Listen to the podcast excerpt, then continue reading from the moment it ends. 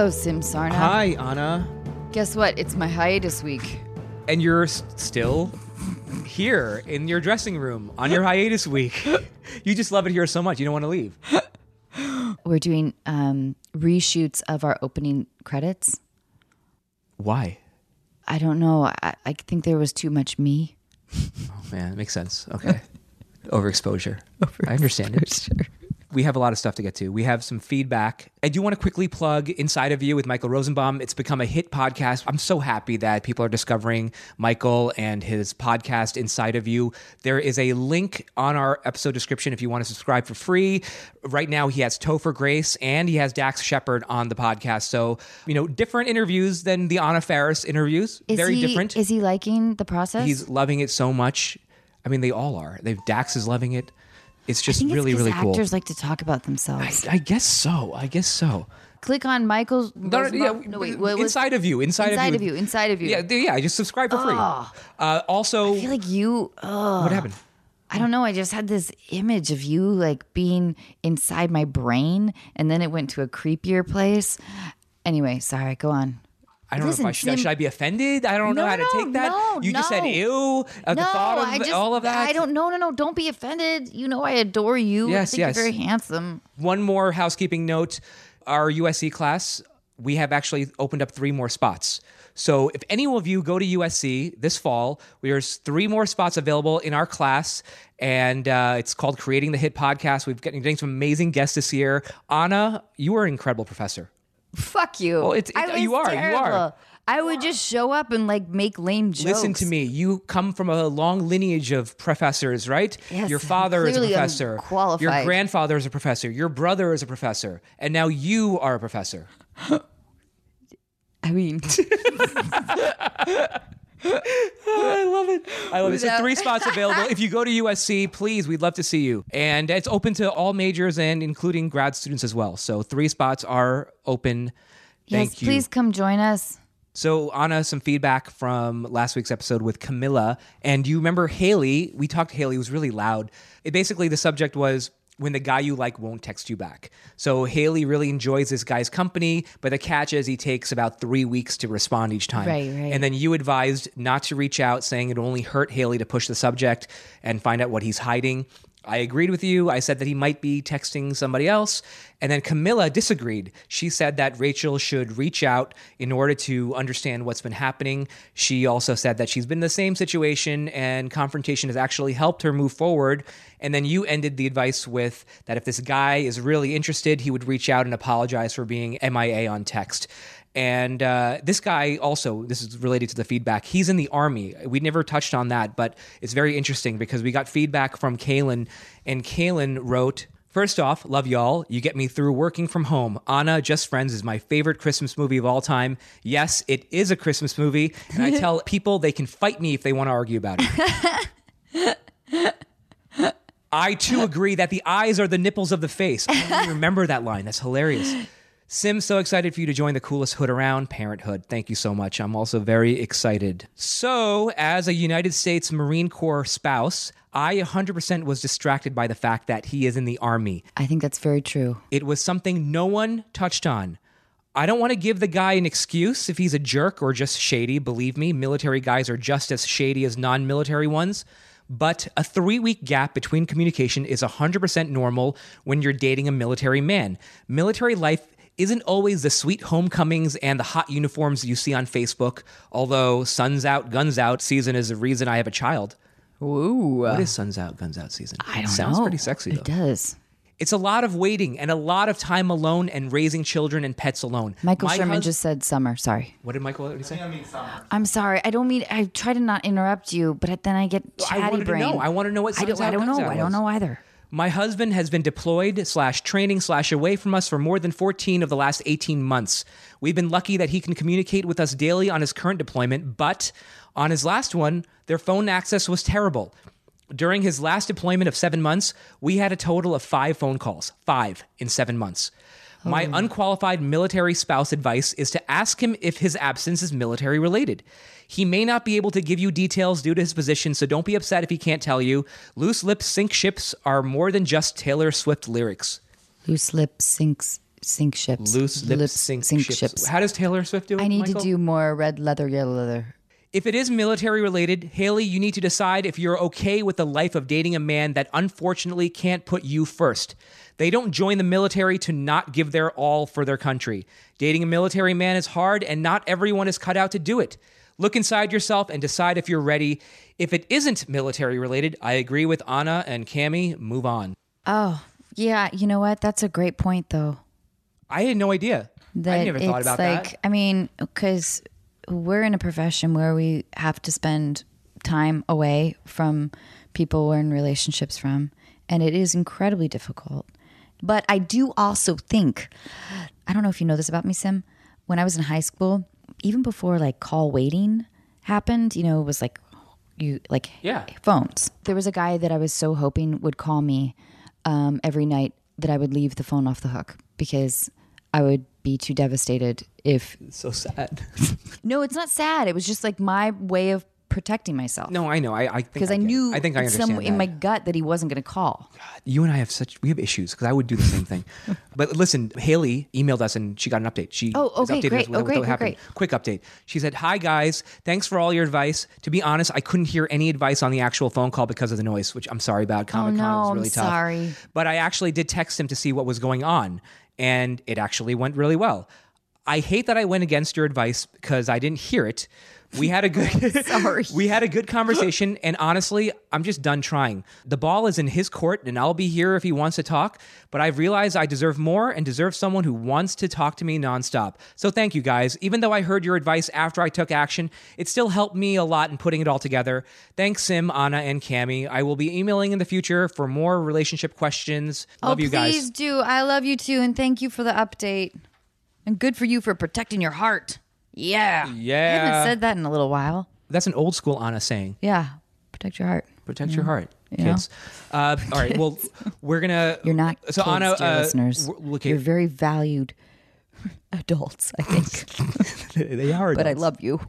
Perfect. And now let's get to Bo Burnham.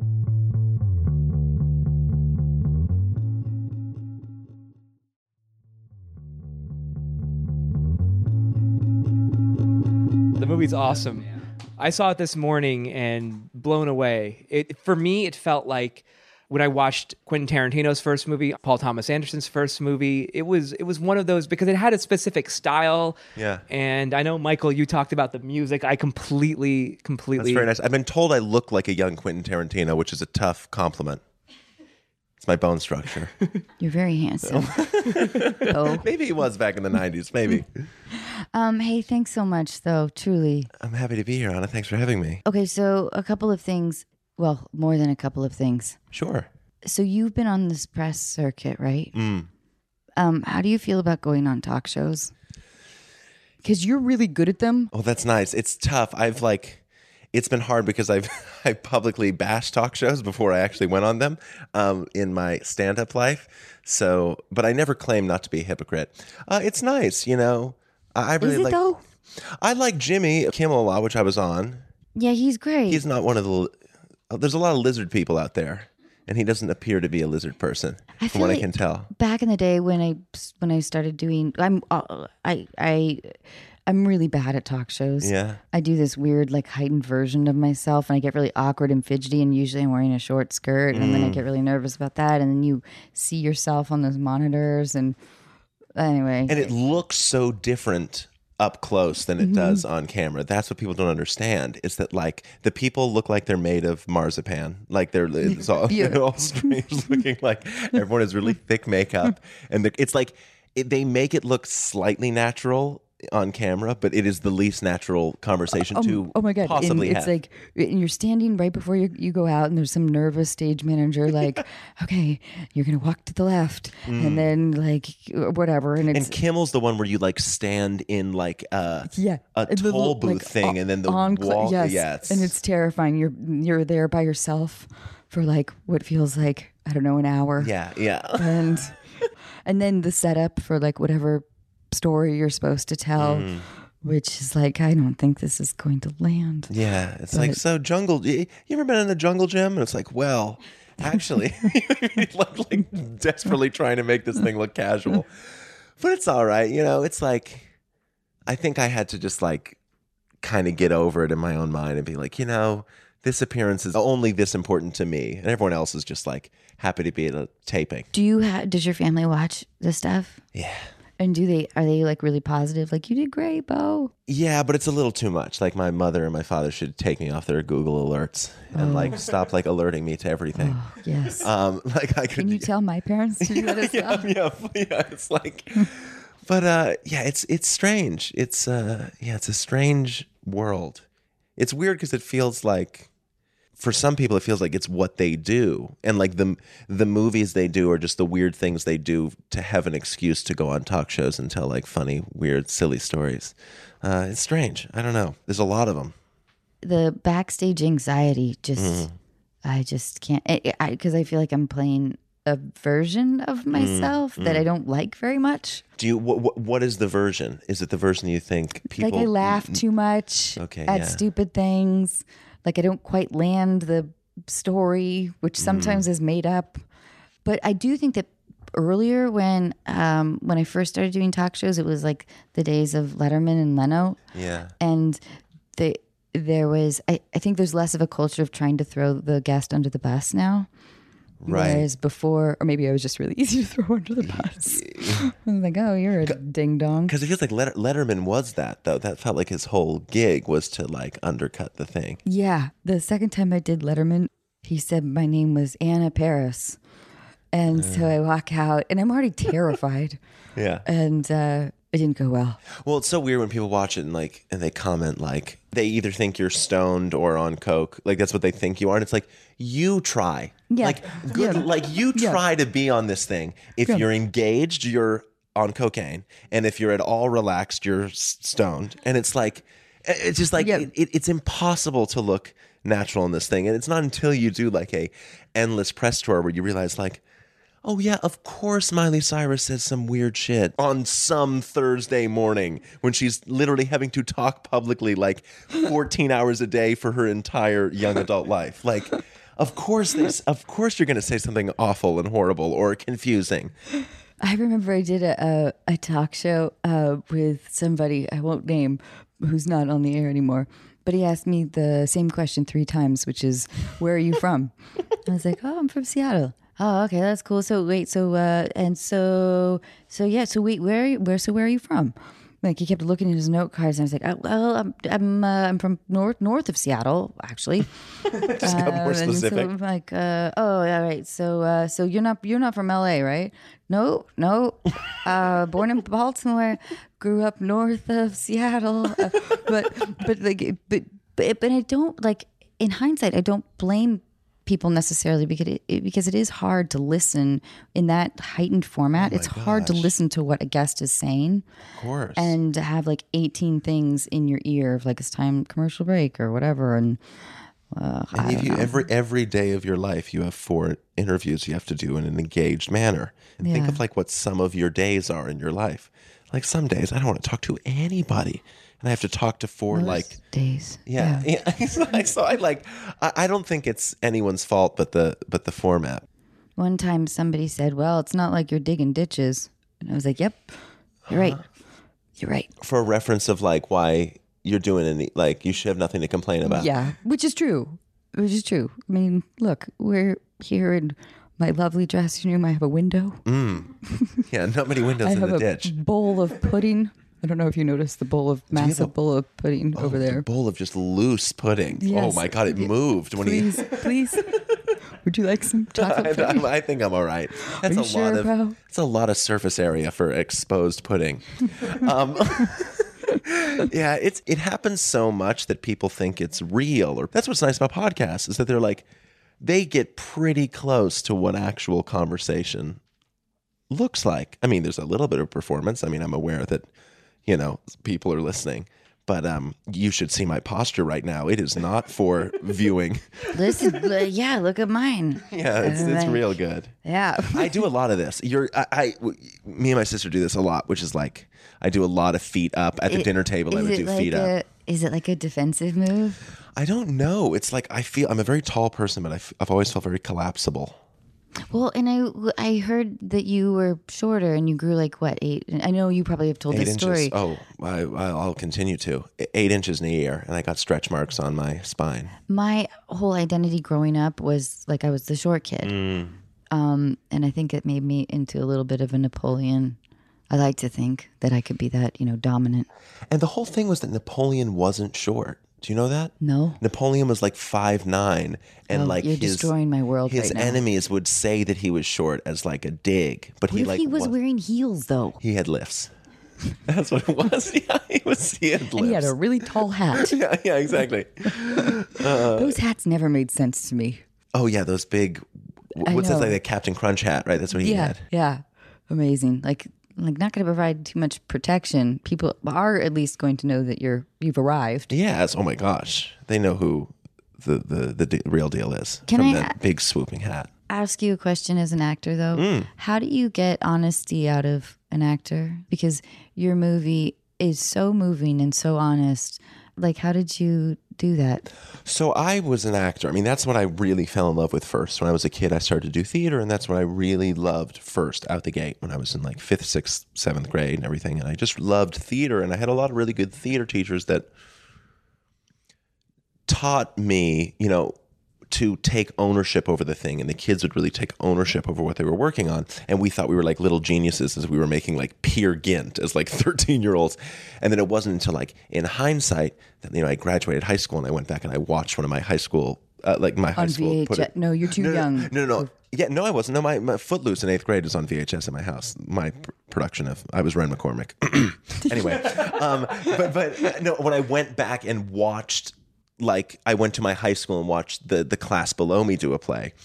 And I was like, "Oh, this isn't genius theater. This is a bunch of nervous kids learning how to stand up straight and speak and take ownership over something." And you really are hungry for it at that age. So that that's a minor question. I think it actually does apply to adults, but my interest in directing was to act again. I want to be in it with the actors and make them feel comfortable and make them there's this sort of bad narrative, obviously, in sort of filmmaking and everything, which is like, oh, actors are divas, they need to be pampered and blah, blah, blah. It's like, they should be. They absolutely should be. Because, like, it's the oxymoron of filmmaking. You budget and you plan and you schedule to show up on the day and then get something spontaneous, which is all on the actors to, to deliver. So, you know, for me, the entire endeavor of the set and the environment was to make a place that was safe for the actors to be vulnerable and express themselves and to be honest and to fail and to risk failing because that's actually what something alive looks like and it being kids was just a, very specific environment Did you have a really good sense of what take you wanted to use? No, I had a good sense of what the vibe and tone of the thing that I wanted it to be in looked like. Because, you know, cameras see something so much different than other forms of acting, like theater. I mean, you are so close. It really does have to look like thought, it does have to look like not lines.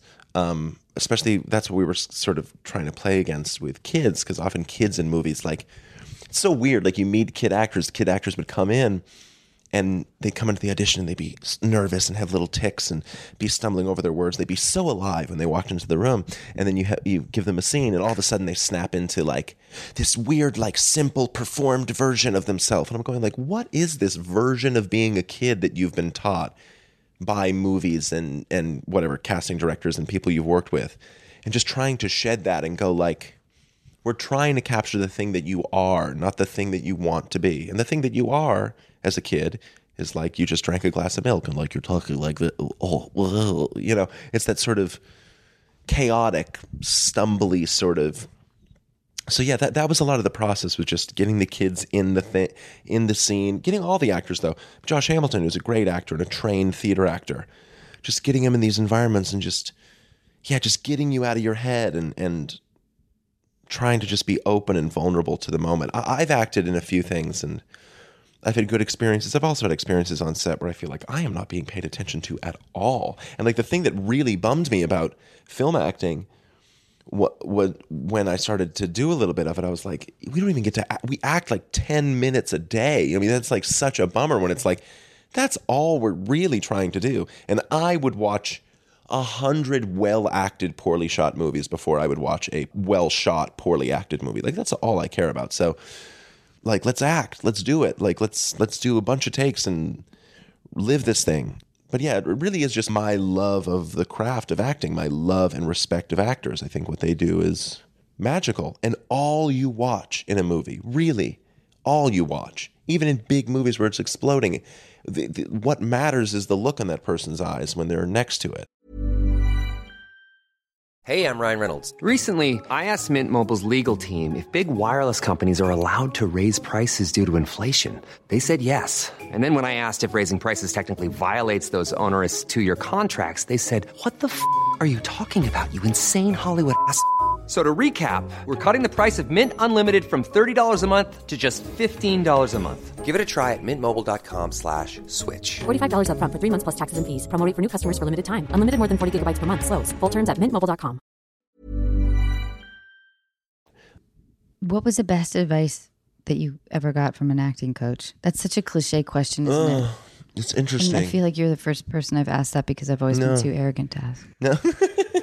well, good. I'm glad we're empowered Yeah, here. um, yeah, yeah. I, I, don't. I mean, because it sounds like because I I had some negative. The reason Yeah, why yeah, yeah, that- I- that's probably a better, I had some negative easier answer. Mm. experiences with uh, you know some acting teachers, too. and I felt like there's a there's a damaging element sometimes to uh, the break, like the need I think for some coaches or teachers to break you down. Mm. So, so I I don't know what the philosophy is if it's like so you're hardened for rejection, or if Right, right. uh, but for me that Was that, it always film for you? Was it always in? no, I did. I did you doing- theater. I, I grew up doing theater in Seattle, Yes, where are you from? Seattle, Oh, cool. north of Seattle. So- north. north, yeah, okay. yeah. Seattle sounds a little hip. but, uh, yeah, exactly. I say north of Boston because it sounds racist if I say I'm from Boston.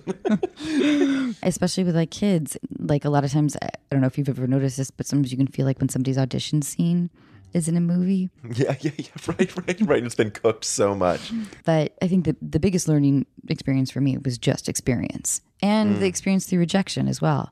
Yeah. And um, Well, that, yeah, that's the that's the thing is that like the creative process is sometimes at odds with the process of just being a working actor, which is also really difficult. And I tell every and I don't know anything about. I mean, I've directed one movie, so I don't know, but like I think every director should go to an audition every six months. You know, and I do that even though I've stopped acting. Like I'll because you should know what it feels like to be on that side, and you'll have a lot more sympathy for the people walking into a room, and realize that like you have to get past the whatever's actually happening to even get a sense of them and the uh mm, like the Venn diagram or whatever of of people that are good at auditions and Yes. people that are good at acting is Yeah. not the same it's not It's- a they're circle two different- it's to- totally different skill sets um or that, that sometimes have overlap but there are a lot of people that are not good in an audition setting that are would be wonderful in a movie and and, and for the, my movie was particularly that where I felt like the main girl I'm casting is the exact type of girl I I don't think would be comfortable going into an audition, which is like me.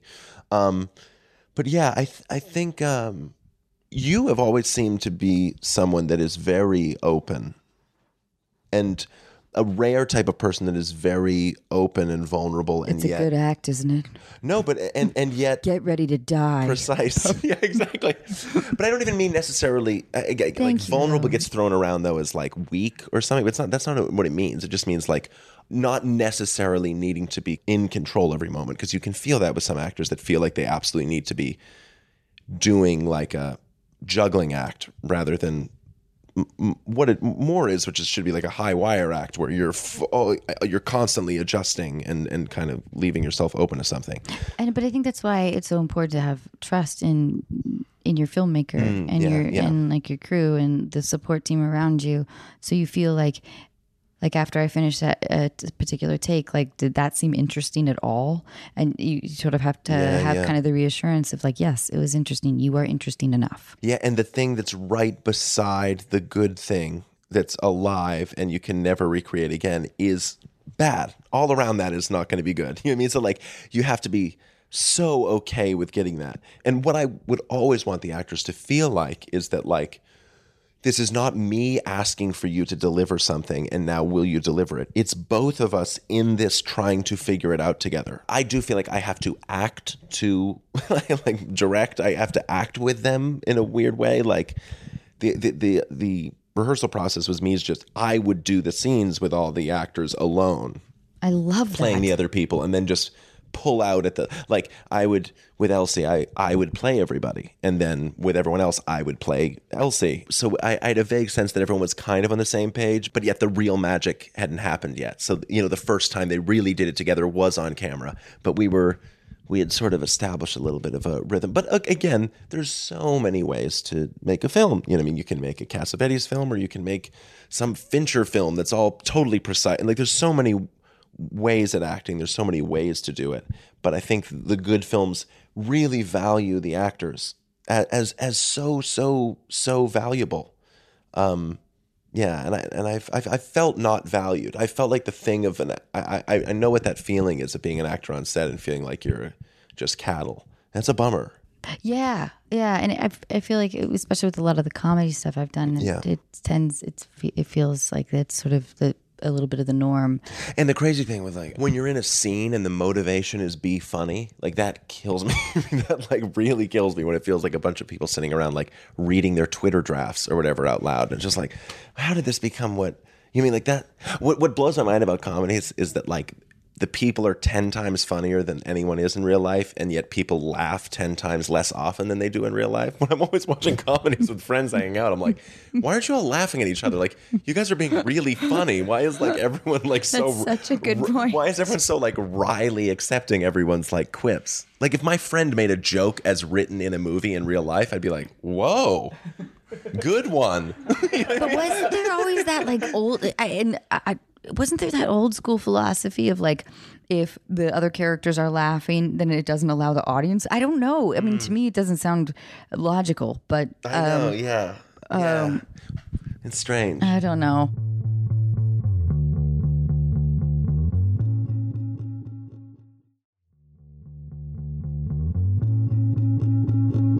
Forgive me if you've been asked this question a ton, but did you um You ask them in different ways, so even if you do it, it won't be like the same. haltingly? Yes, exactly. it's way more, usually way more efficient. So this is this is a, a real release. Settle in, Bo. we got a long, long ways to go. um, no, but but um, the choice of making um, your lead a female. Um, did you ever question that idea at all? Well, I was very aware of it. You know, I mean, like I was certainly aware of what I was doing in terms of like, uh oh. You know, I mean, I like when it was feeling right and feeling like the only way I wanted to tell it. Like it was just it was never a boy. Uh, It was just never in any iteration. It was never Kyle or whatever. Um, And the reason was because I watched hundreds of ki- videos of kids talking online about themselves. The boys talked about Fortnite and the girls talked about their souls. Like truly, it was like, well, it's just the girls are just at that age asking for whatever reason.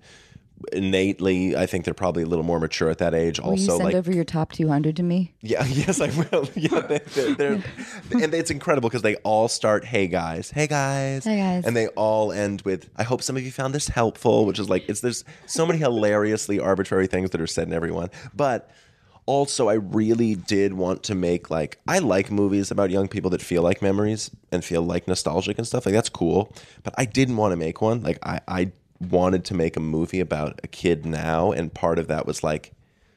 I didn't want it to feel like an older person looking back on their experience with authority, but a young person looking out from within their experience with just nothing but what they have around them. So it being a girl, it's like I couldn't pretend I knew what she was going through. And I and I like I got to walk eighth grade like for the first time with her rather than revisit this place I'd already been. I, that's what I wanted the movie to feel like, not like, okay, we're going in a time machine back to a memory, rather than like, no, you are going to be in something.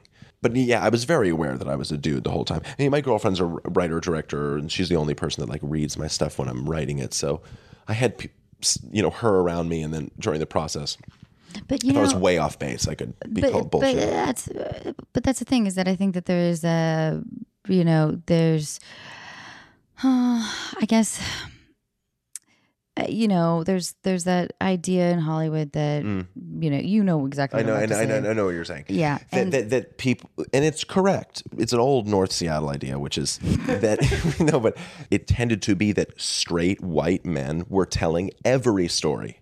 So the idea was, why can't stories about young women be told by women and that should be generally true and and the arena of creators should be diversified in absolutely every way. But the real compelling reason I love movies, like I connect most personally to movies that I don't demographically align with. Like, and that is a miracle to me. You know, like I I see a movie like Moonlight and I go like, I am Chiron. I'm a straight white guy, but I feel like like I see myself in you.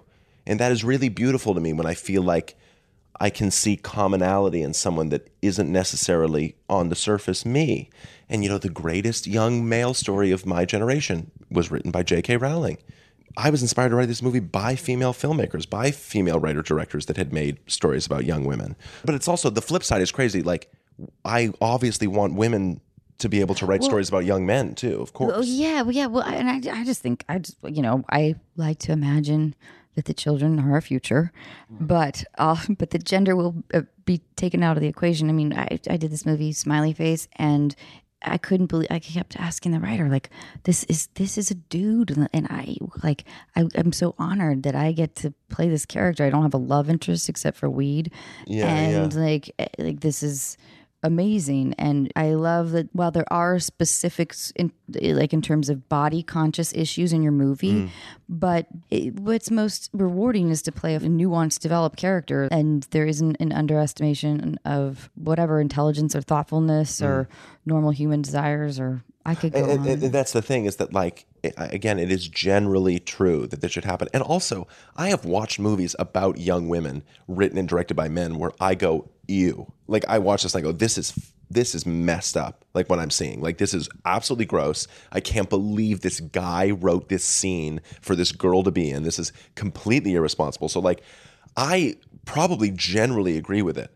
Um, but it's also that it's like you want to the beautiful thing about art would be that it encourages empathy. And and not just empathy like this is not a story about my daughter. This is not a story about this is a story about me. I see myself in her and i want to encourage Yeah. me, I, men should be women have been seeing themselves in male characters forever that you're for like men always get to be about the human condition. You don't have to be a prince of denmark to uh, see yourself in hamlet. You don't have to be an astronaut to go to apollo 13 you know so you shouldn't just have to be a 13 year old girl to see yourself in her. But i get it. It's like in the larger conversation it, it, it makes sense. But in this specific case of this movie it's like what really happened is like I was a dude that got a little bit of um, momentum from making stand up, so I was able to make a little movie, and this is the mov- movie I chose to make. So if I didn't make it, there would just be one less story about a young girl out there. I mean, that, that that's all it is. I mean, this is what I chose to put out into the world.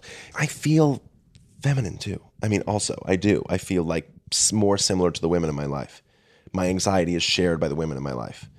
Um, so are you implying that i'm anxious yeah, yeah. Well, you're a woman in my life now. Listen. Yes. just gonna take that right back to me Yeah. Um, no, it's but it's a such a beautiful movie. I appreciate and it. I, I'm so I'm so happy that you're here, and it was just beautifully edited and beautifully acted, and the music is incredible. And uh, hey, dear listeners, please check out Eighth Grade. We're not ending ending the interview right now, Bo. Don't Okay, get good. misled. Okay. Okay, yeah, All right, because we got we got one. shit to do. Hell yeah. Okay. Are you ready? Are you ready for shit to do? Yes. Okay. Oh my God, it's a paper. Yeah. Okay. You mentioned earlier that you are in a relationship. We will not inquire about that. Okay. But this is where we need you to imagine that you're single. Okay. Oh God, yeah. Okay. Wait, have you been in your relation? You don't have to tell us that. Yeah, six years. Oh, okay. And this will be the first time in those six years that I've ever imagined being single. This is called deal breakers. Okay. On a second date, she takes leftover food from someone else's table at a restaurant. So funny. I have been single for a month since I was 16. I went from a five year relationship, single for a month, to a six year relationship. Unintended. It's hard. Are you So this having is- a hard timing? No, time but this is like transporting yourself. But but but this is this is truly hypothetical. Um, what is it? If you took food from another She, let's say, you, so you're on the second date. There's a table leaves. They forget their leftover food, Yeah. and she grabs it. Oh, that's funny. I, that's not a deal breaker, no. Okay. All right. Cool. Yeah, I think that's chill. All right. All right. Resourceful. Next one. She comes over for dinner. You go to the bathroom, and when you come back, you see her going through your trash and pulling out the recyclables. I sort my recyclables, but um, it's- so in this world, so this is two part. In this world, I don't sort my recyclables, and I also apparently cook. Yeah, no, but she, she This is a she- real- She pulls Man, out. this is a she real pulls out alternate universe. She pulls out the pizza box, and she's like, mm, "You know, you should be recycling this." Um, Do you say actually because it has grease on it, we're not supposed to? recycle? oh, right, exactly. I'm just wondering. Just wondering. yeah, I think that's probably that's a strike. Would you say that? Would you say, "Oh, actually, um, I'd I'd I'd do something really subtle. I'd maybe throw a dish against the wall, scream at her or something. do like a Revolutionary Road sort of. Hey, brawl! Is that her name in it? I don't know. um, okay, you're at a restaurant. She orders a steak tartare. So is it very food centric for you? You've, is that Yeah, where your well, listen. deal breakers happen? Listen, we, we can get into some other okay, stuff. okay, we okay, tried okay. to we tried to you know we didn't know where it you wanted to go. Keep yeah, cash, listen, we it. can go we can go uh, darker and deeper okay, if you gotcha. want. Yeah, yeah. Okay. Uh, so she orders the steak tartare as her entree, Hmm. and she tells you um, that she only eats raw meat. That's kind of cool. Kind of cool. Only raw meat. If you want to explore it, you can. I mean, like no nothing but raw meat.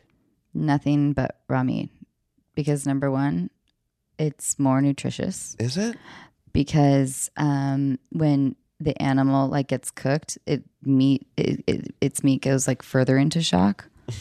But well, yeah. I can't imagine being her, more um, shocked than being chopped up into little pieces. But Also, her ancestors are from the Donner Party, and oh, so gotcha. they um she likes Donner party. she likes to honor uh, Those her Conestoga wagon. relatives I, that's pretty who good. were Alive. eaten We're eating. raw.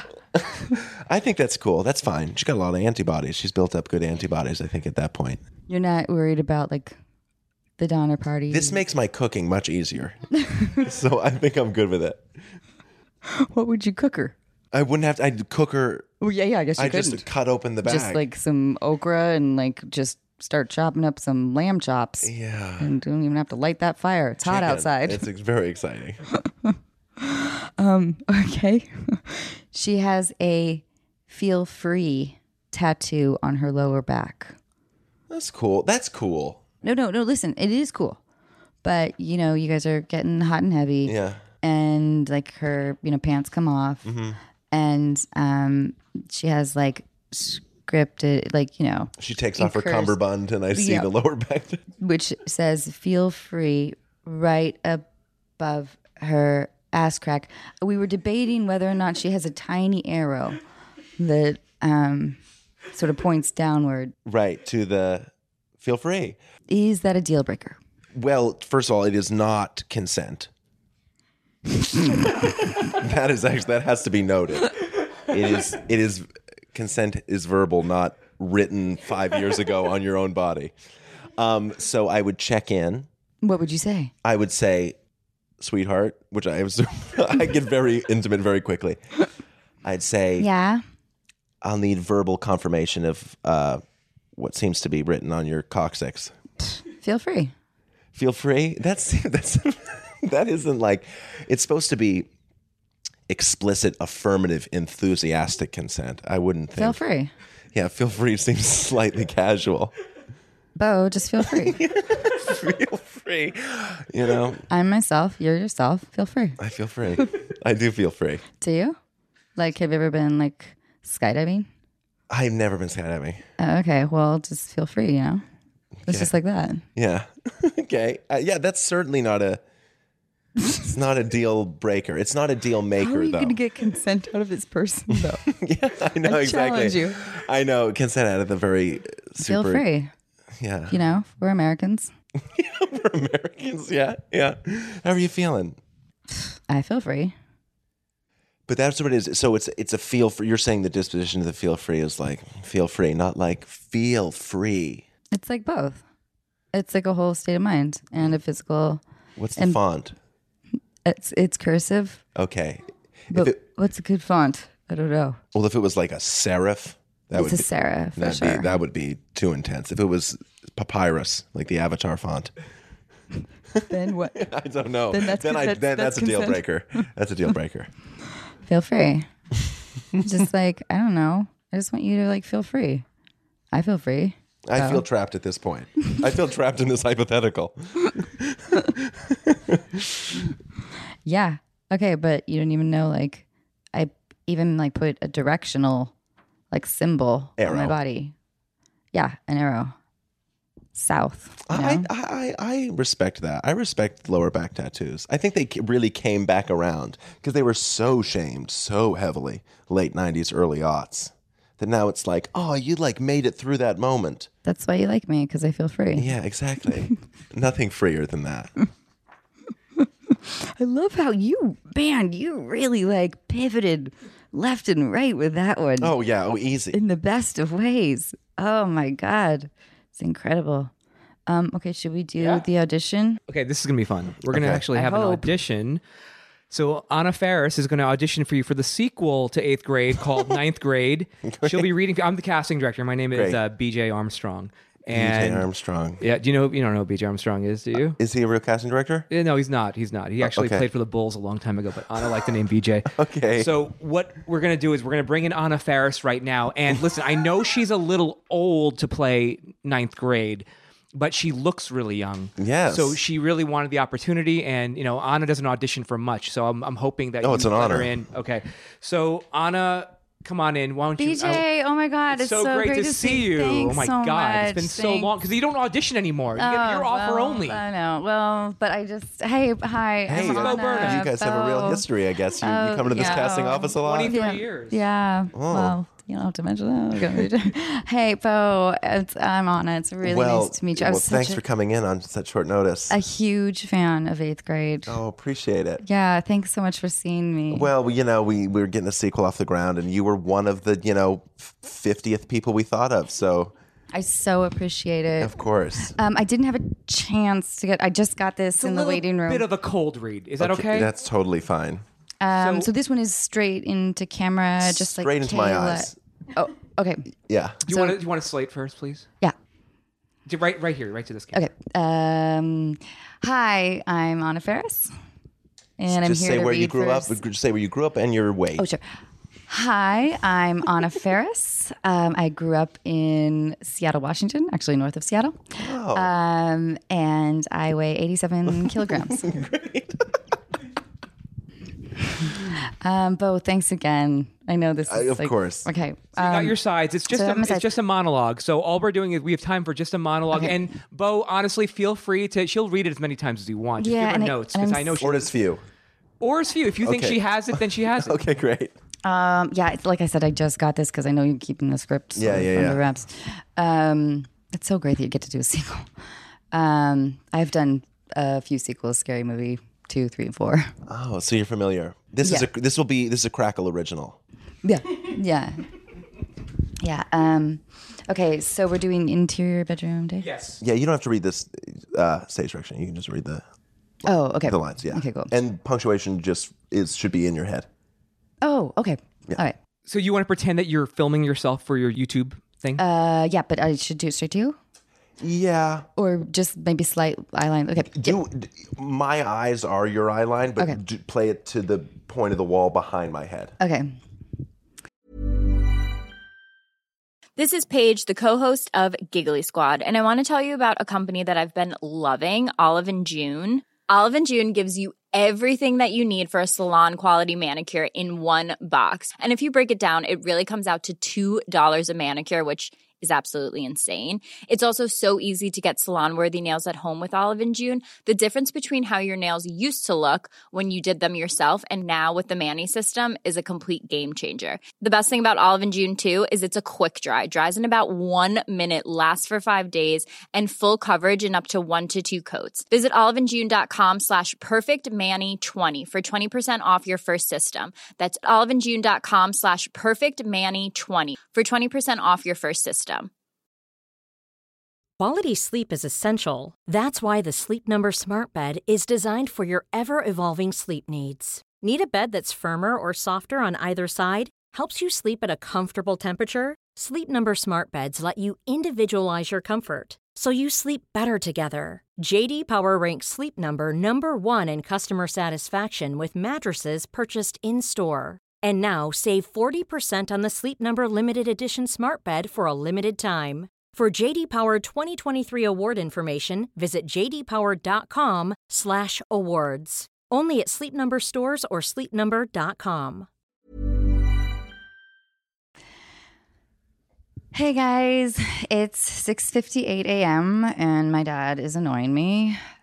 He is uh, he's waiting in the car to take me to my first day of high school. And high school is it's going to be awesome because my whole future is spread out before me. You know, I got assigned a locker, which is actually feels like it's super archaic. Um, but you know, I guess I do need a place to put my stuff.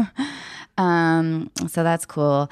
Um, I want I want everyone to know I'm testing uh, my own courage by trying out for cheer this year. So, like, I um I feel like you guys should always we should always always test our own courage. Um, but I am, you know, to be honest, I'm kind of nervous. Um, I want everyone to know not to be nervous. Um, you know, to do things like whatever they want Sorry, to do. Sorry, I'm gonna stop you there real quick. Um, so I, I don't know. They probably didn't give you the character description.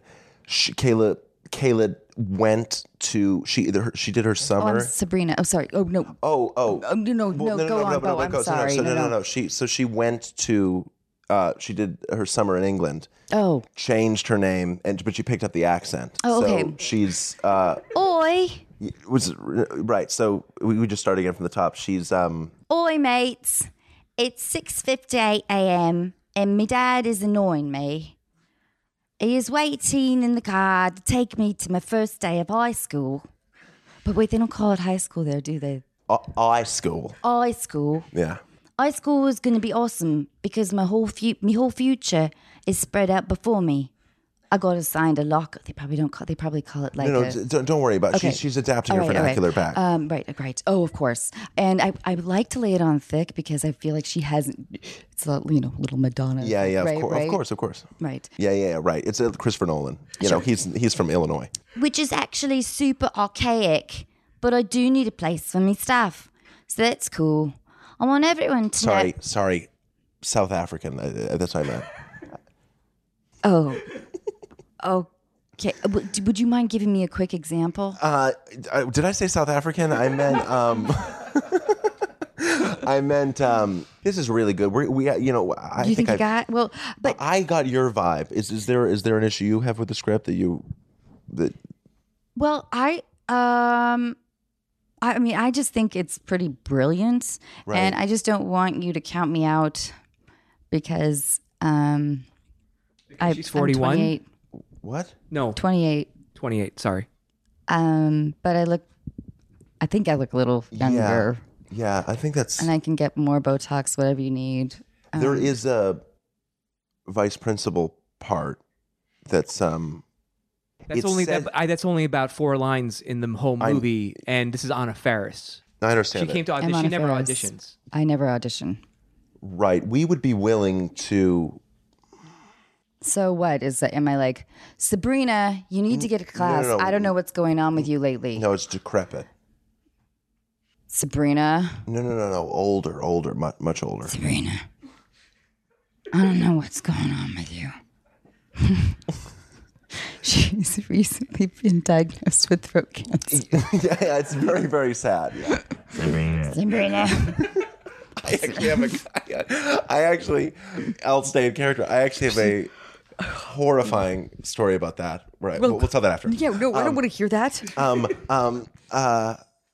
Well, as you say, it- it's Sabrina, I feel like something's going on with you. What is this? I mean, you started out as such a great student. Sabrina is just killing me. The most like '90s name ever. It's incredible. Um. Are, would you be open to other parts? Would you be open? Would you be open to boom operating? That's where I feel like you would shine. Because my arms are super strong. Yeah, you just got great pits. You know, Yeah, I can I can grow out my hair. I'm not working. I'm just I just do this fucking podcast sometimes and I ugh. My fucking partner Sim makes me fucking crazy. Um, but yeah, but the boom operator has a couple lines, right? Yeah. Okay, cool. Because probably at this point, Kayla's like stepped up her game and she's doing like Well, clearly she stepped up her name. So things are looking good for me. Then, Bo? I, I think so. I mean, we'll we'll we'll be in Uh, contact we're gonna with we're gonna her. I'm gonna talk call to your agent. agent. I'm gonna call my and agent. Okay, so this this is what you have on the day. I It's see. well, I just thought that. I mean, it's Anna Faris. I didn't think you wanted to see anyone else after her. Well, you have Judy Greer scheduled for after. I'm just saying we're going Judy? for teenagers. You weren't supposed to tell her that she's in competition with Judy Greer. That's not. No, no, not in competition. I wouldn't. no, I love Judy. When's she coming? Is she out there right now? she's not. She's uh, She's, not. She's, she's- not out there right now. She's So not. fuck that shit up, man. So, well, we'll talk about But I this love later. Judy. But this, you made She's this really awesome. awkward, Bo. me. A tiny bit, a tiny bit. I brought you Anna Faris, and you wanted to give her the boom BJ job. and I are really close. I've been in Scary Movie one, two, three, and four, not five. Too old. So I just What? thought you would find a place for her somewhere. I mean, when you have a superstar like this, I don't know how you. And you pass thought up. I'd find a place for her out loud in real time with her right next to me. Bo, you really got it. Thank you. You really did. I you really- really, really lucked out. Oh, so you're doing it. okay. Great. God, I really got nervous. Was that a little intimidating? When was the last oh, time totally. you auditioned for What? real? And this what is was actually that very like? incredible. Oh, we, Thank oh, by the way, she didn't even get to the part where it's like subscribe to my uh my So check me out. Subscribe on Instagram. Pussy. You like the- the, the, out, the outward. We've really moved into the full R here. Oh my god! Sab- So, what was the Sabrina choice? Was in your guys' mind is a new character? And we're following a new person? Yeah. Yeah. Okay, that's interesting. Yeah. Why would you do the next grade if you're not just going to keep following? it's a new oh, no, no, story. Oh, oh, oh, because we're casting some. We're Yeah, well, recasting. now it. you Got have it. Anna. Yeah. Okay, Elf got is it. busy. She's got, she got on a series. Look, you know how Hollywood works. You know how foreign sales work. You need someone big to Yeah, we travel need an overseas. international name. Exactly. yeah. Gotcha. Yeah. Well, that was um re- interior bedroom day. I mean, you guys putting putting the scene at is actually so incredible. Um, I could do those all day. Oh no, I shouldn't be seen. Oh no, I think that we might be No, done we- with that We're part. gonna, should we go to calls now? Yeah, sh- let's go to calls. All right. Do you know that we you know call the la- people? Yeah. Here we go We're actually going to give relationship advice, and I think you're going to be great at it. for real people. For real people. We're For real actually gonna call them. relationships. Absolutely. Well, we'll find out. We're going to call Jesse, and Jesse's only 18, and he needs some help. Let's call him right now. He is in San Diego, and I hope we can help him. Hello. Hey, Jesse, it's Sim. How are you? Hi, Sim. I'm doing good. How are you? Doing well. Anna, say hi to Jesse. Hi, Jesse. Hi, Anna. It's nice to meet you. Yeah, thanks so much for doing this. And Anna's going to introduce our special guest to you. Um, we are here with Bo Burnham. Hi, Jesse. Hi, Bo. He, yeah, he's amazing. He's the director of the most brilliant movie of the year called Eighth Grade. I actually saw eighth grade today. You did? You did, Jesse. Amazing. Oh, I mean, what Yeah. did you think? well, um, first of all, I've never seen a more accurate depiction of middle school in my life, Thank you, Jesse. That's very Um, kind. and like it, seeing it just made me feel like it was incredibly satisfying and also incredibly uncomfortable at the same time. That means a lot, Jesse. I, oh, Jesse, I'm so invested in your well-being now that you're my personal champion. I'm sweating at, giving, at the thought of giving you advice. oh, and I, I just I just wanted to say, um, I like I'm a huge fan of horror movies, and when horror mo- movies come on, I'm usually very like, um, I never take my eyes away from a screen, especially when I'm at a movie theater. I'm like, I paid to see this. I'm not going to look away from it. and there was a, a scene in that movie. I'm not going to specify which one because I don't want to spoil it for anyone. Yeah. But um, there was a scene in that movie that I literally covered my eyes because I was so uncomfortable. And like, not saying that that's a bad thing because that was the goal of the scene. Yeah. But I've literally never had to cover my eyes in a movie theater. Well, that's really nice, Jesse. Thank you. Means a lot. So, Jesse, the subject for email is good with individuals, bad with friend groups. Tell us what you mean. Okay, so basically, um, I'm entering my sophomore year of college right now, and when I was younger in like middle school and high school, I didn't really often have many friend groups. I only really have two friends from high school that I still talked to, and they're like complete, completely separate. But um, even in high school, I kind of had struggles fitting in when I would uh, be with become like a part of a friend group. Like there were two different friend groups that I was mainly part of in high school before I kind of gave up and I was like, no, I'm just gonna wait for college. But um, even in college, it's like uh, I'm good with be, like becoming friends with people individually, and I don't have social anxiety when I'm like talking to a group of strangers or if I'm like meeting people for the first time.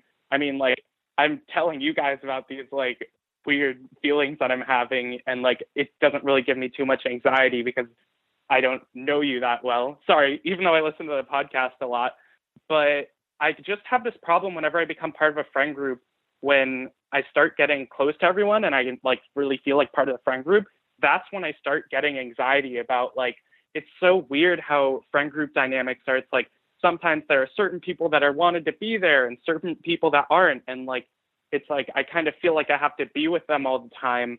And when I'm not with them I kind of worry that like maybe they're going out without me. And like I'm kind of worried that like maybe some people there don't want me even though others do. And then it's like where is my place in this group? Like should I be out with my friends or not? And so I guess my question to you guys is like how do you learn to deal with those feelings Oh, you are like living my my life, Jesse. I, I was always the kind of person that had one really intense friend and and then in college it was tough to find that person. So I kind of I I was like I hung out with like the stoner dorm rats. I tried to get in with like the cool hippie girls and I would go to fraternity parties and just make an ass out of myself. Like I was I felt like I spent 5 years cuz I was a fifth year student but um trying to find my social group. And it was so I, I I'm I'm just the kind of person that has one or two really really close friends. But also as a as a creative person we sort of crave intensity a, a bit. And sometimes group settings just aren't the easiest thing for us like do you do you feel that way bo Yeah, I mean, the thing you're struggling with is because you are a perceptive, emotionally intelligent person. And like the the individual connections you are having feel more comfortable because they are more true and right.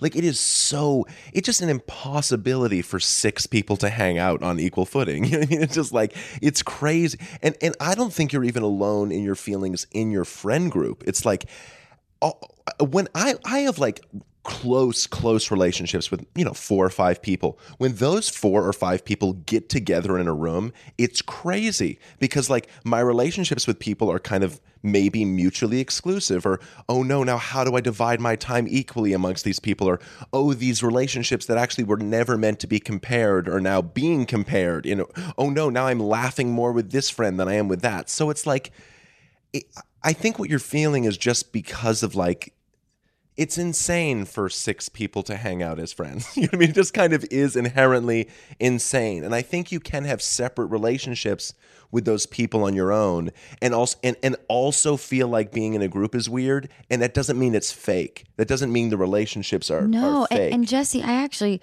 I think it's a really good quality because I think that it means to me, I mean, uh, because I feel like I have this quality too. but but I think that it means that you want meaningful conversation or real personal connection that we all sort of strive for. And um and not everyone can, you know, give that to you. And there's certain people that are great um, at being social, and every once in a while, I'm I'm good at being uh, like making a total ass out of myself. You're sensitive. You're just a sensitive, perceptive person. And I mean that as a compliment sensitivity. Like you're and there are just some people that aren't. There are some people that can hang out in a group and it's just Yeah. like everything just flies off. They're just Teflon and they don't even note it. But you're taking inventory as uh, sensitive, uh, emotional people are of where the attention's being held. Okay, how is everybody ranking? Okay, am I outside of this now? How am I fitting into this? Just so you know, like I've been in groups where like I have really, really close friends that may not integrate well into a certain group and another. I am also really close friends with someone who I don't integrate into their larger friend group, and that's okay. There are a lot of people that are in the opposite position of you, and I think that's way worse to be in. People that can pal around in a group but can't have deep relationships with people platonically. And that is actually where the real value is. So like, yeah, I, I always felt too, Jesse, that like that when I did try to fit in with some of these groups in college, I had I would get this paranoid feeling that everyone's sort of like talking shit about me or making fun of me, and I never really felt like I could banter um, well or um, and and uh, you know in college was a, a really rough time for me. I didn't love it.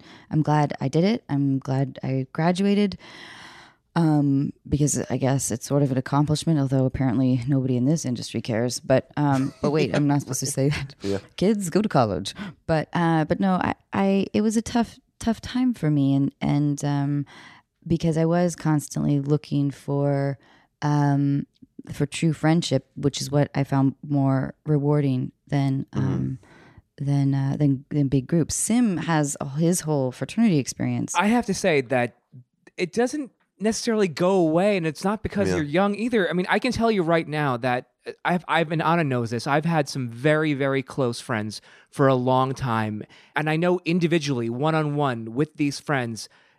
I like myself and I like them, but there are times where even now, and I'm 41, when if we get together in a group, sometimes they would either make me feel small or the dynamic is completely changed. It's shifted. So individually, I like all of them, but sometimes two of them together and me and a few people they want to showcase whatever their verbal, uh, whatever, just to either put me down, make fun of me in a funny way. It's it's one of those things where I still hate that. I hate it because it's it's because I know these guys individually, and they're not like that when they're in a complete group. The group dynamic sometimes, especially in male friendships, fucks things up, and it's it's not it's not something that just goes away. You know what's crazy, Sim? Because I've been witness to a lot, like you hanging out with your friends a lot, is that they think it's all out of love mm-hmm. and Yeah. and familiarity. Sure. And And I've been a really good sport about it because I like the attention, you know. But Yeah. you know, of course, because they're talking Yeah. about me. Who doesn't? Yeah. But sometimes, you know, if it doesn't make you feel great, then you know you don't have to just accept it. just know, Jesse, that you that you're you're just you're not alone in this at all, and there's nothing. And Yeah. I I think it makes you, like I said, like a, a, I don't know, a progressive person. And I just think like the, the relationships you have, friendship wise, will skew more and more towards what you're comfortable with when you're older. I just like I'm just thinking of all of my friends, my girlfriend's friends, everyone I know. Like it's not eight people at a dinner table all hanging out. It's like everyone has like you know four or five close friends that they ninety five percent of the time are seeing one on one. I mean that that's what adult friendships really are. It's not like I mean yeah, you go to like Buffalo Wild Wings and you see 20 dudes at a table, but I don't think any of us are ever fitting into that.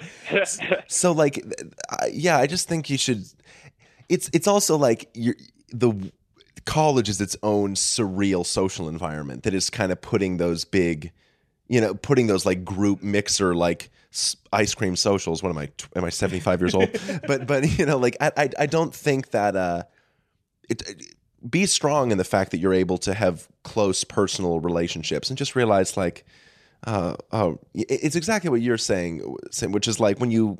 I, I, I just have close friends when I see them. I'm like, oh, I'm never going to see them in a group setting ever again. Or I feel I feel one and a half feet tall when I went to their birthday party Right. and I was around people I didn't know.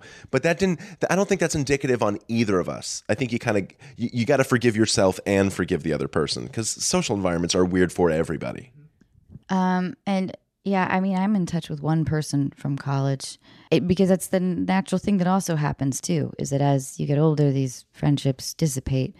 But um, but man, I I feel you. But Let's give him some final advice. I know. I wish I had. Like, I wish I had like really practical advice, like log on to this thing and find like whatever like game Stay night. the course is the advice. Just know that he's not alone and that this is completely exactly normal. yeah jesse you're you're not alone and um and uh you know i i i always took solace in like reveling in my loneliness i would just put my headphones on and listen to really sad music and and I- like I just think you can like de devalue those group situations as like inherently so important to what you are as a friend or a member of a friend group. Like Yeah. it's just it's the weird thing that happens on Friday nights when you all get together and it's like the the true thing, the actual deep lasting thing is the thing that's working for you, which is the one-on-one relationships. Absolutely. That's actually what matters. Jesse, thank you so much. Yeah, thank you. It was it, it was really helpful for me to hear that. Yeah, listen, you're, you're truly not alone. Please keep in touch. And I love you. And thank you so much. Will do. Thank you guys so much for having me on. Bye, Jesse. Thanks, good summer. Jesse. Bye. Mom deserves the best, and there's no better place to shop for Mother's Day than Whole Foods Market. They're your destination for unbeatable savings, from premium gifts to show-stopping flowers and irresistible desserts. Start by saving 33% with Prime on all body care and candles. Then get a 15-stem bunch of tulips for just $9.99 each with Prime. Round out Mom's menu with festive rosé, irresistible berry chantilly cake, and more special treats. Come celebrate Mother's Day at Whole Foods Market. Hey, it's Danny Pellegrino from Everything Iconic. Ready to upgrade your style game without blowing your budget? Check out Quince. They've got all the good stuff shirts and polos, activewear, and fine leather goods, all at 50 to 80% less than other high end brands. And the best part? They're all about safe, ethical, and responsible manufacturing. Get that luxury vibe without the luxury price tag. Hit up quince.com slash upgrade for free shipping and 365 day returns on your next order. That's quince.com slash upgrade. That was good advice, guys. Yeah. It really was. But what it like that's a difficult Oh, oh, oh yeah. Oh my god. Oh, I have all my diaries. Oh wow. that Okay. just- This this is the, oh my God, Anna, look at you. Yeah. This is a picture of Anna in eighth. Is it, you're in eighth grade? I think that's eighth grade. Oh my god. before headgear. And braces. The necklace. Yeah. The Yep. necklace is I had a incredible. yeah, yeah. The, I can hear the necklace. You can yeah. I can, You know I mean? You're I like, actually. this is my. I gotta big, get out of this town. Wooden necklace. I gotta get out of here. I'm oh, theater. it's so good. I'm working in theater in you look so happy. I look happy, but I was not. Yeah. Well. That's the kind of actress I am. Exactly, there it See? is. Think about that for ninth yeah, grade. Come on. All right, we're gonna call Madeline now. Madeline is in Charlotte and she's 29. Hello. Hey, Madeline, it's Sim. How are you? Hi, I'm good. How are you? Doing well. Anna, say hi to Madeline. Hi, Madeline. It's Anna. Thank you so much for doing this. And Anna's gonna introduce our special guest. We've got Bo Burnham here. He directed the most magnificent movie called Eighth Grade. Hi, Madeline. Hi, Bo. Hi, Anna. Hi, you have a beautiful name. I love that name. Thank you. Madeline, so your subject, uh, your subject email says, "Am I a cougar?" So let's answer that question. Tell us what's going on. Right. Um. So I met my boyfriend almost two years ago at work. We worked together. Um, we were really good friends for a while. Um, we became really close. Nothing romantic, but um, on New Year's Eve of this year, things escalated from friends to more than that. and we've sort of been inseparable ever since. Um, he's awesome, great, like in so many ways. Um, I care about him a lot, but shortly after New Year's, he had a birthday coming up. And he said he was going to be 24. I knew he was younger than me, and we have friends at our old company. I no longer work there, but we had friends of all age groups, so it wasn't a big deal. But I had no idea that he was. I'm 29, about to be 30. We're almost exactly five years apart. I had no idea that he was 24. Um, you know, not like he was 18 or 19. It wasn't like, oh my God, are you kidding me? But it definitely, we talked about it. I was like, well, you know, I'm 29. Like I'm, I'm going to be 30 this year. And he was like, yeah, okay, cool. Like didn't, did, he just, he didn't think anything of it. And I, so everything is so great between us, but my only qualm is that he's five years younger. And we're moving in together next month. We're both moving to a new city for different jobs. Um, and I guess I, it, after we talked about it, and he didn't care about it at all. Like it wasn't a big deal to him that I was older. I was like, okay, whatever. And know, things were so great, and I felt like I really met like a could be the one person. I've been out with always dated guys older than me, and not to bash on the guys I dated before, but they were nowhere near as mature as my current boyfriend, it, older than me. So I just, um, it's been the only issue really. And a couple of my girlfriends, most of my friends and family love him. They're like, oh, that's so great. Who cares that he's younger? Like, what is the big deal? Doesn't matter. But a couple of my girlfriends, like, we would go to brunch and they'd meet him and they would pull me aside and be like, oh my gosh, he's wonderful.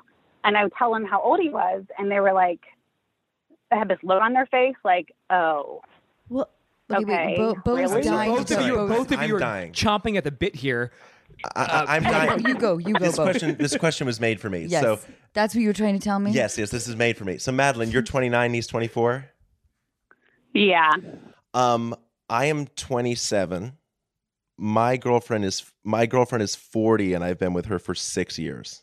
So I was 20. Oh my God, Bo, you're my new best friend. Yes. So I was 21 and she was 33 or 34. So that was like, I, I mean, that is a much more, you know, it was, it felt very extreme at that time.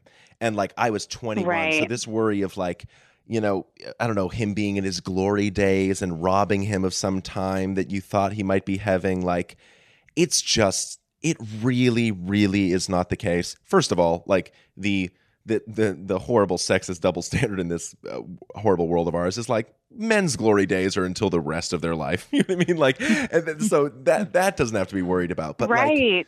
I, I would talk to my girlfriend honestly about this stuff, and and it sounds like from what you're talking about with your boyfriend, you can speak honestly with him, and it's like all he's missing out on is like I don't know awful relationships in your early 20s that don't really work that well like you search so long for a relationship that means something and is meaningful um the glory days are being in a loving relationship with somebody you care about so I mean, this is like so close to home that I actually have like too many answers where I can't even go for it. But I'm saying I am six years into into ex- being on the other in exactly what you were in, and having literally lost quote unquote the glory years you're worried of robbing of him. i i like zero regret, N- no worry about that. Like if something's working and it's good and you're happy what he's gonna like run around and like get drunk and have like like awful hookups like who cares like as opposed to like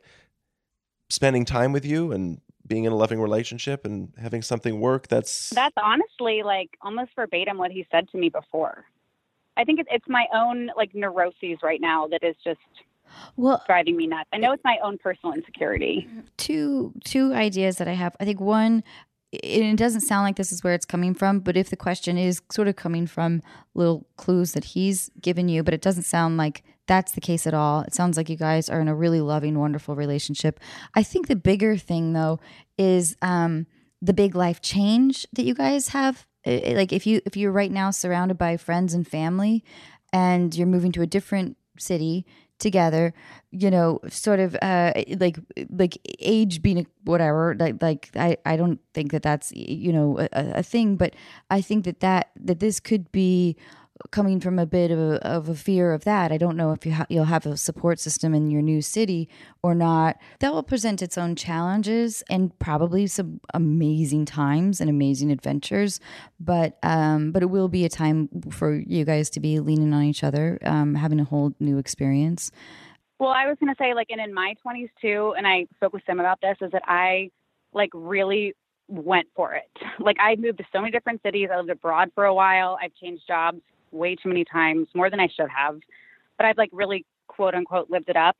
And oh my gosh, like me at 24 is so different than how he is at 24 that it's sometimes hard for me to like get out of my own head and be like, oh, maybe everyone isn't looking for this like crazy experience throughout their 20s. It was just hard for me to relate at first that he was like so cool with it. so I was like, Madeline, wait, don't, don't don't don't you want to go like live abroad or I don't know. He So like, no, I love to travel, but no. Is this are, are you are you feeling a tiny bit of cold feet and it's okay if you are and you don't even have to answer but uh but it is something to no, maybe I'll ask. definitely answer. I mean, I really, really care about him. I think that's what scares me and why I'm acting so like panicked right now is because I'm, I've, I've avoided finding the right person throughout my 20s. I'm like, oh, whatever, I'm going to move cities tomorrow. You know, I'm not going to settle down. I'm not going to get close to this guy because I'm, I'm leaving. And this is the first time where I'm like, no, I really want to. I actually do. My only issue is that he's younger, and I'm just I'm afraid of just robbing him of. It, it's also like it really is, Madeline. It is, it is like a cultural double standard that is unfair. If he was 29 and you were 24, like there would be absolutely no question. It's like for some reason, like the guy has to have been through all the things, and the guy has to have the experience, and the girl is just so lucky to have this older guy. It it can be the other way and really really work and like you can believe him. And the struggles of like you know i want to go out there and party and be free like that that's just that's also just like normal relationship struggles for everybody of like are you are you know do we all just do we all just want to you know run around naked in the mud all day or we don't do we want to like actually be with someone? Like that's just a lifelong sort of thing. But but i, I think you're allowed to you can give yourself permission to do this. Madeline, if um, if he asked you to marry him over like the next few months, what do you? How would you feel? You don't have to say yes. in the next few months. yeah. I mean, I think I would do it. Wait, what'd you say? You said you'd do it? I think I would. This is the first time I've ever felt this way, ever. Then I think I would. I mean, I, I'm I'm not trying to have that part of my life like tomorrow, but definitely in the near future. Well, li- like I think that um I mean I I think that it, it sounds like you guys have an awesome relationship and and you you both make each other really really happy. Um I think that uh and it sounds like he, you know, fucking loves you and um I I do think that probably a lot of open communication in the next like few months in terms of just being in a whole new environment is probably really good. Um and um and then yeah when you know when you got, when you guys have a chance um uh kick his ass and get him over to Europe It's just her friends that are fucking with her head. That's it. It's just your friends that are messing with you. Because you're not thinking yeah. you're you're you are when you're with him, you don't think, oh my god, this guy's five years younger than me, right? No, like literally never. And then sometimes Yeah. I forget about it, and I'm like, Of course. oh my god, wait, oh yeah, I forgot. It's also if you guys are together for you know for a long time, you're going to be like 53 and 58 and going, what what the what were we talking about again? Oh, remember when you remember when you were younger than me? you Yeah. know. when But was your birthday Right. Uh, the the advice I would give, and this is from my personal experience, um, it is it is not healthy to feel like you're robbing him of something. You sh- you don't don't put that pressure on yourself.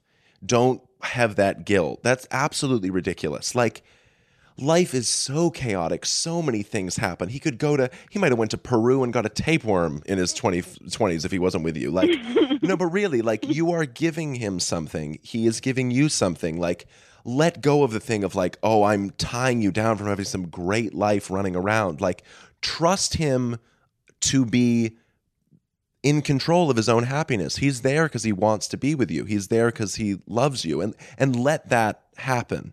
And trust that he knows what's right for him because he does. yeah and Madeline don't don't let uh don't let your your friends and family get into your ear too much and but and also um and don't rush into anything before it feels completely right um i've made that mistake i, I don't think i don't think that's what you're doing i'm just projecting my own mistakes onto you but um I appreciate it, and I've I've been there. Madeline, I'm I'm just curious. Are you are you kind of worried about turning 30? Oh, some days I'm like, hell yeah, bring on thirty. Other days I'm like, want to crawl into a hole. So yeah, of course I'm. Of course I'm nervous. So do you feel about- like you want to kind of settle down because of that that arbitrary number? I think as a woman, for sure, I get that pressure. But also, I, I thought about this a ton. And I think because I have had so many experiences and like I'm finally, I'm not ready to completely, you know, get married and have babies next year. But I, I'm getting to a place where I'm like really ready to just be still. I'm like, all right, just like quit moving around so much and just like plant roots somewhere. I definitely have that feeling. i was worried yeah, about I mean, I'm, I'm going to miss my 20s. It was great. I was so I was worried about I wasn't worried about turning 30. I didn't really but the odd thing that happened like on the day of my birthday, my 30th birthday, I had this crazy wave of freedom and relief. It was wild. It was unexpected. It was like, oh fuck, I've got the rest of my life ahead of me. Like this feels weirdly liberating and you know, whatever. I, it felt it was odd. I did not expect it, and uh, and I, I prioritized myself a little bit more, um, and uh, it was it was great. My 30s were awesome, and now my 40s are going to be definitely a fucking kick ass. Yeah.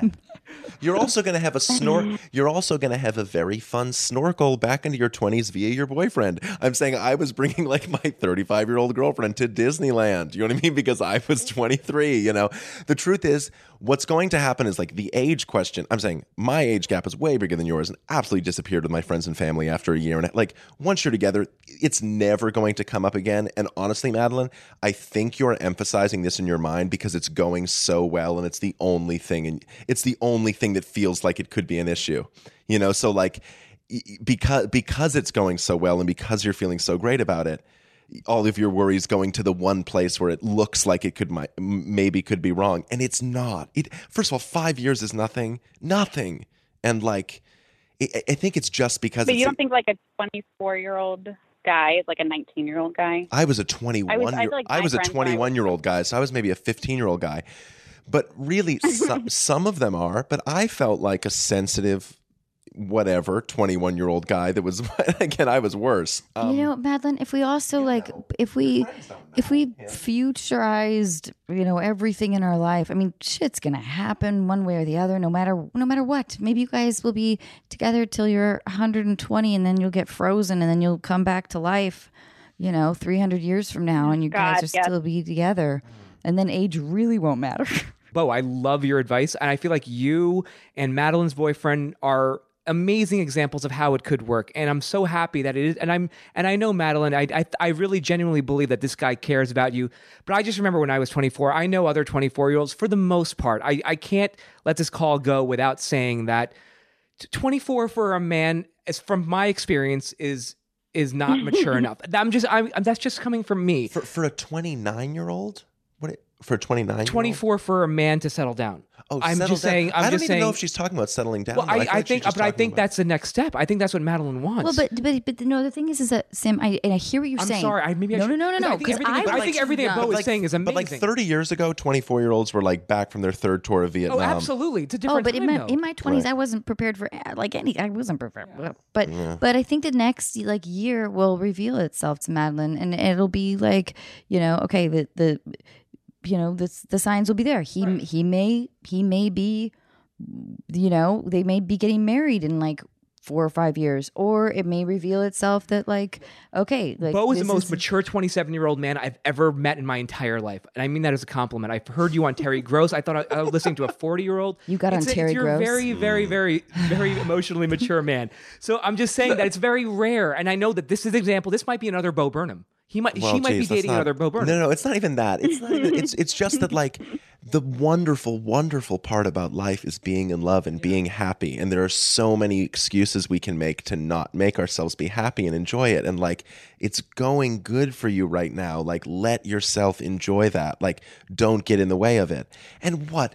There's a million ways things could blow up. I mean, geez, we're like the whole country's on fire. We're rotating around a ball of gas. I mean, you know, oh my goodness, you found love and you're feeling good. Like, i really enjoy it. You know, So I should it. buy that horse. Yes, ride free. I'm going to buy the horse.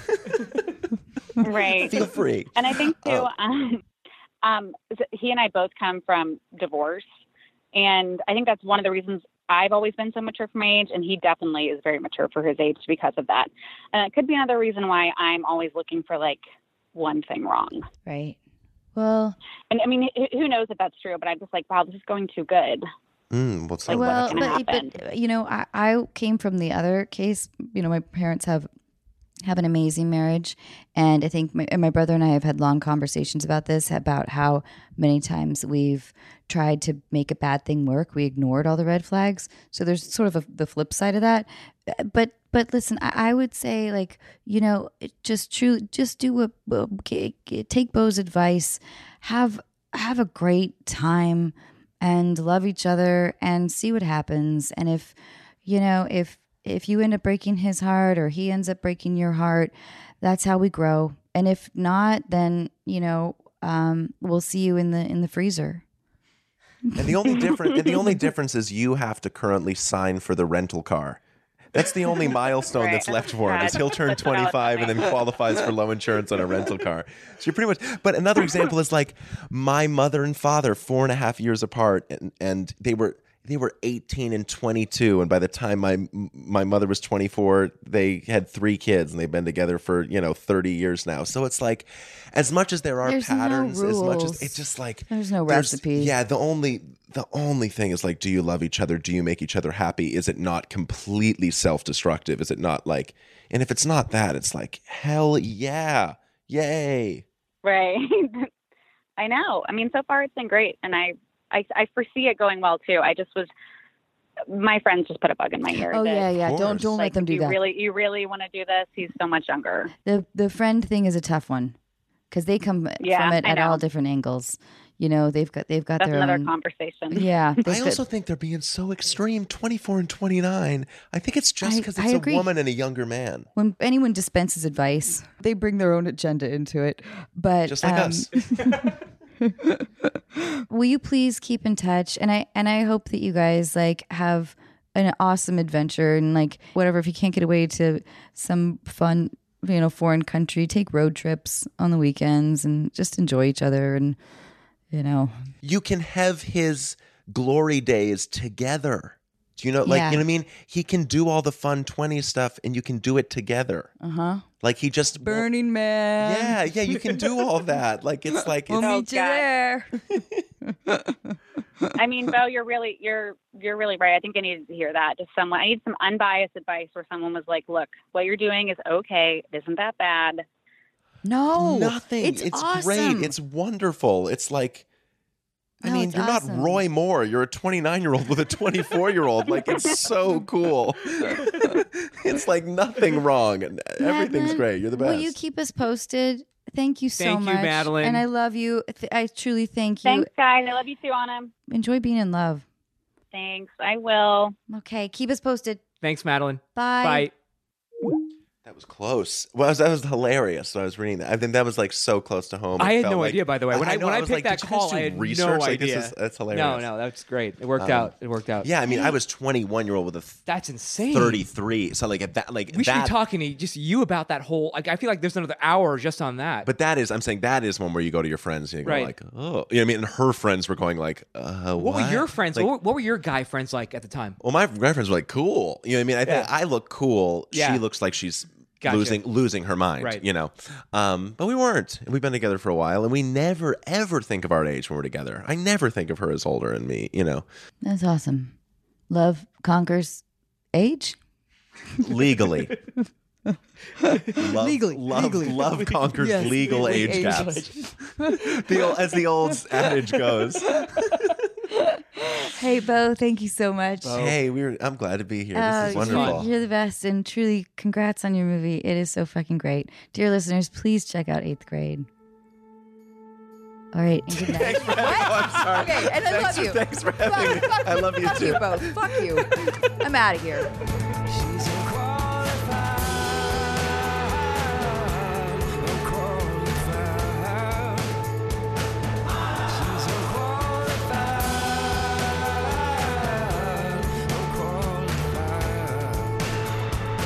Anna, let's thank all of our sponsors for today's show, including Suave. They have the coconut oil infusion damage repair hair. But uh, listen, you you love the shampoo. Tell us I do. I do, Sim, and I'll tell you why. why. Because my hair gets really fucking frizzy Yes, and dry yes. because I bleach it. Suave. For hair you can believe. I love that. I like the hopeful. I like the hopeful. Suave. For hair you can believe. Amazing. Thank you. Suave. For her, you can believe.